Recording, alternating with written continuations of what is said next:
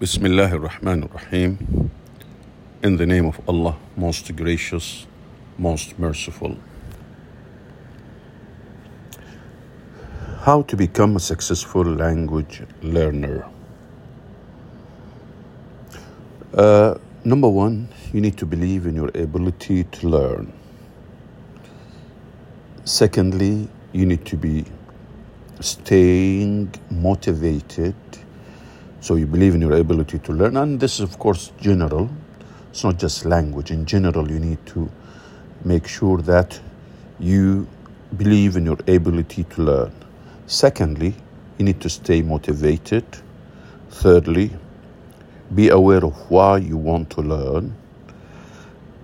Fourthly do not be afraid of making mistakes. Five you need to take risks. Six, try to become a good guesser. Seven, try to develop your ability to see patterns in the language. Eight, you need to have a positive attitude to the language and its culture. Nine, always seek new opportunities to use the language. Ten, be willing to take a certain responsibility for your own learning.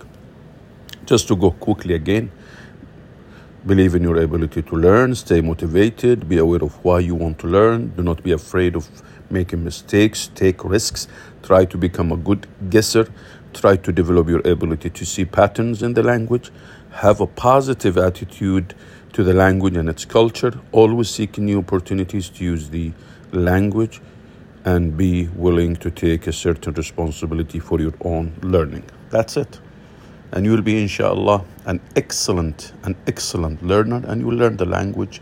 And learning in general will be in your case very positive one. Take care everybody